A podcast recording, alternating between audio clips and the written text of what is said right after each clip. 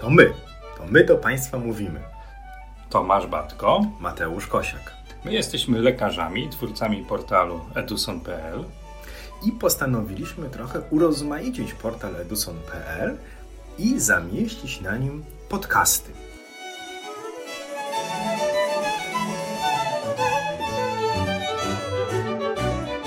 Dzień dobry.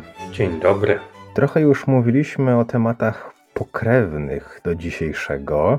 Mówiliśmy o granicach badania, granicach możliwości ultrasonografii, których to granic nie powinniśmy przekraczać. Mówiliśmy o granicach naszych kompetencji, a teraz chcemy powiedzieć o czymś zbliżonym, ale tak chcemy to doprecyzować i skupić się na tym czymś bardziej szczegółowo i bardziej dokładnie. Bo jest coś takiego w naszej codziennej praktyce, co moglibyśmy nazwać ziemią niczyją, strefą neutralną, strefą przejściową, czyli taką sytuacją, kiedy wykonujemy badanie USG i widzimy zdrowe narządy, widzimy cechy prawidłowego obrazu ultrasonograficznego, a niedługo potem dowiadujemy się, że w miejscu, które oceniliśmy i to oceniliśmy poprawnie, znajduje się bardzo poważna choroba u naszego pacjenta i pojawia się czasem zarzut, czy sami stawiamy sobie ten zarzut, że czegoś nie dopatrzyliśmy, że coś zdarzyło się nam pominąć. Uczucie jest fatalne. Czy gdybym zbadał tego pacjenta jeszcze raz teraz, albo gdybym mógł cofnąć czas, to bym to coś, tę chorobę wyłapał. I jest jeszcze inny scenariusz, że mamy przed sobą pacjenta i endogenny lęk i instynkt lekarza prowadzącego mówi nam, że ten pacjent jest chory, a my pomimo to w badaniu ultrasonograficznym punktu uchwytu tej choroby nie znajdujemy. Mówimy o takiej strefie przejściowej, że pomiędzy pacjentem, który jest zdrowy, a pomiędzy pacjentem, który jest chory, to nie jest tak, że człowiek zasypia zdrowy, a budzi się chory. Jest pewna strefa przejściowa. Trwa to pewien czas, zanim obraz narządów zmieni się. Spójrzmy na przykład na taką chorobę jak ostra białaczka limfoblastyczna u dzieci. No tak, to jest taki przykład, gdzie mamy konkretne rozpoznanie nowotworowe, gdzie właściwie wszyscy w każdym podręczniku i klinicznym, i dotyczącym diagnostyki obrazowej przeczytamy, że z, jednym z częstszych objawów białaczki są powiększone węzły chłonne i że właściwie większość pacjentów z ostrą białaczką limfoblastyczną w momencie rozpoznania ma limfadenopatię często uogólnioną. I teraz pojawia się sytuacja taka, że trafia do nas pacjent na badanie USG, no bo pojawiły się węzły chłonne na szyi i my widzimy absolutnie prawidłowe węzły, ewentualnie węzły chłonne z cechami węzłów odczynowych. Chwilę później trafia do nas informacja zwrotna, że nasz pacjent ma białaczkę limfoblastyczną i pojawia się zarzut, no panie doktorze, pan oglądał te węzły, czemu pan nie powiedział, że to są węzły zmienione nowotworowo? Bo one nie miały cech węzłów zmienionych nowotworowo, bo może one były większe niż u rówieśników, ale podejrzewam, że miały prawidłowy kształt, centralnie położoną wnękę i odwnękowe unaczynienie. No właśnie, bo bardzo rzadko w tych najczęstszych typach białaczek u dzieci limfadenopatia ma związek z naciekami nowotworowymi. W większości przypadków jest to efekt wtórnych infekcji związanych z obniżeniem odporności u tych pacjentów, u których szpik został przestawiony na boczny tor, zaczął produkować nieprawidłowe komórki zamiast komórki własne, również te, które tyczą układu odpornościowego i ci pacjenci z wtórnymi infekcjami związanymi z samą chorobą podstawową będą mieli prawidłowe węzły chłonne. I nie ma tu żadnej winy ultrasonografisty w tym, że opisał te węzły jako prawidłowe i że nie był w stanie rozpoznać choroby nowotworowej. I jako ultrasonografiści, i jako lekarze zlecający i otrzymujący takie wyniki badań, powinniśmy sobie z tej strefy przejściowej, z tego okna czasowego zdawać sobie sprawę, a teraz inny przypadek. Pacjent dorosły. Pacjent dorosły, u którego w nerce znajdujemy zmianę płynową, torbiel nerki. Ale po jakimś czasie okazuje się, że to nie torbiel, a zmiana płynowolita. Okazuje się, że to płynowa postać raka nerki. Tylko w tym momencie, w którym my ją badaliśmy, nie było wyraźnie widocznej komponenty litej, dominowała komponenta płynowa. I teraz powiedzmy sobie wprost, to nie jest tak, że torbiel zesłośliwiła się była, tylko jest to w ten sposób, że to, co my braliśmy za torbiel prostą, jak najbardziej dokładnie to badanie wykonując, de facto miało w sobie pewną komponentę litą, niezauważalną w badaniu ultrasonograficznym i była to po prostu torbielowata postać raka nerki.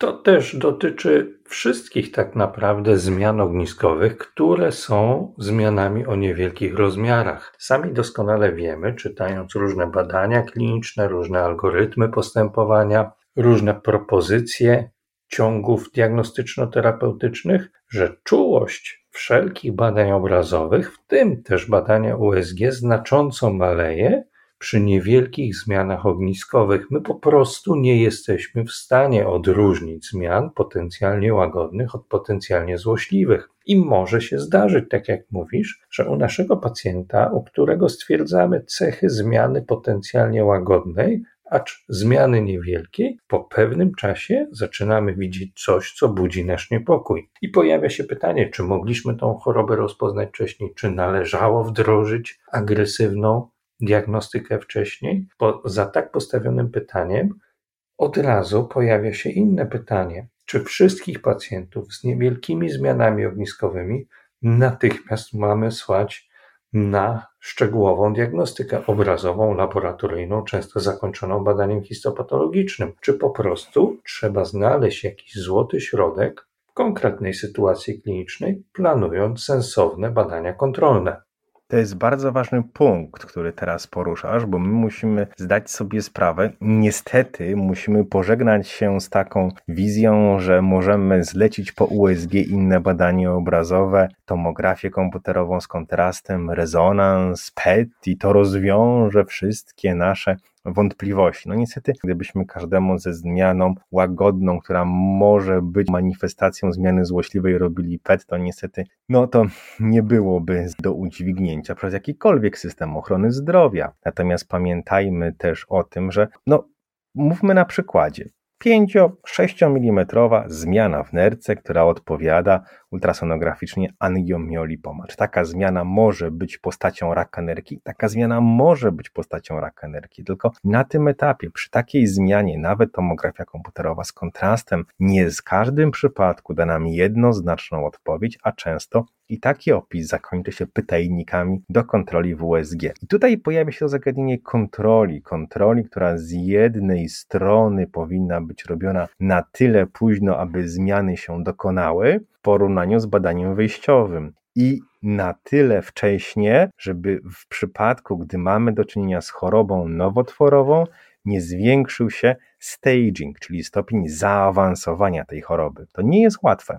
To nie jest łatwe i to też musi być coś, co jest związane czy powiązane z wywiadem naszego pacjenta, z historią, która dotyczy naszego pacjenta, z potencjalnymi, najbardziej prawdopodobnymi sytuacjami, które mogą się u niego wydarzyć. Bo ta tak zwana strefa przejściowa, o której mówimy, czy czas trwania takiej strefy przejściowej zależy też niestety od wieku naszego pacjenta. Mówię o tym, bo wielu naszych pacjentów, zwłaszcza tych najmłodszych, a wprost mówiąc rodziców tych najmłodszych pacjentów, chciałoby trochę jak polisę ubezpieczeniową traktować badanie USG, przechodząc co pół roku albo raz do roku, na USG węzłów chłonnych, bo ciągle te dzieci mają powiększone węzły chłonne, albo na USG brzucha, bo ktoś w rodzinie miał nowotwór, po to, żeby wykluczyć czy zapobiec późnemu rozpoznaniu nowotworu. Problem polega na tym, o czym doskonale pamiętamy, bo wielokrotnie o tym mówiliśmy, że u pacjentów pediatrycznych większość chorób nowotworowych rozwija się dużo szybciej, dużo krócej trwa proces rozwoju takiej choroby niż u pacjentów dorosłych. I często jest tak, że badamy pacjenta dziś, a za miesiąc pacjent trafia na oddział onkologii dziecięcej z zaawansowaną chorobą nowotworową, bo tak to ma prawo wyglądać w pediatrii. I W związku z tym też musimy mieć świadomość tego, że to, czy my przegapiliśmy jakieś objawy tej choroby w badaniu obrazowym, czy nie, zależy też często od tego ostatecznego rozpoznania, bo często po prostu, mimo że wykonaliśmy trzy tygodnie czy miesiąc wcześniej badanie USG, nie mieliśmy szans rozpoznać tej choroby, bo jej po prostu jeszcze nie było w namacalny dla nas sposób.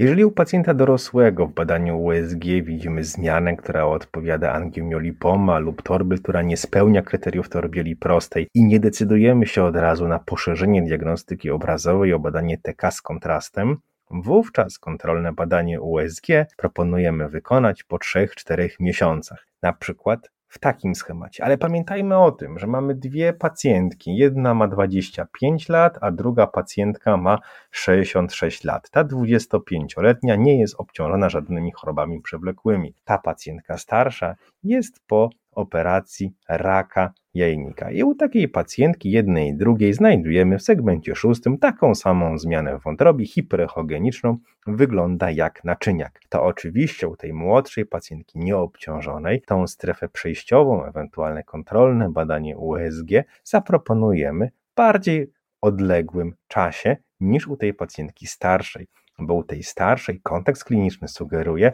że powinniśmy w większym stopniu uwzględnić, że może być to przerzut do wątroby hiperechogeniczny, choć nikt tej pacjentce też nie broni mieć naczyniaka.